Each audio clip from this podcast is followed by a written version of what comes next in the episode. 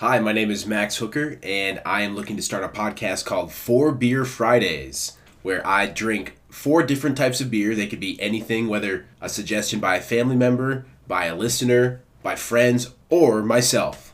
Between each beer, I'm going to have a guest on, and I'll ask them various questions and their opinions on what's going on in the world today.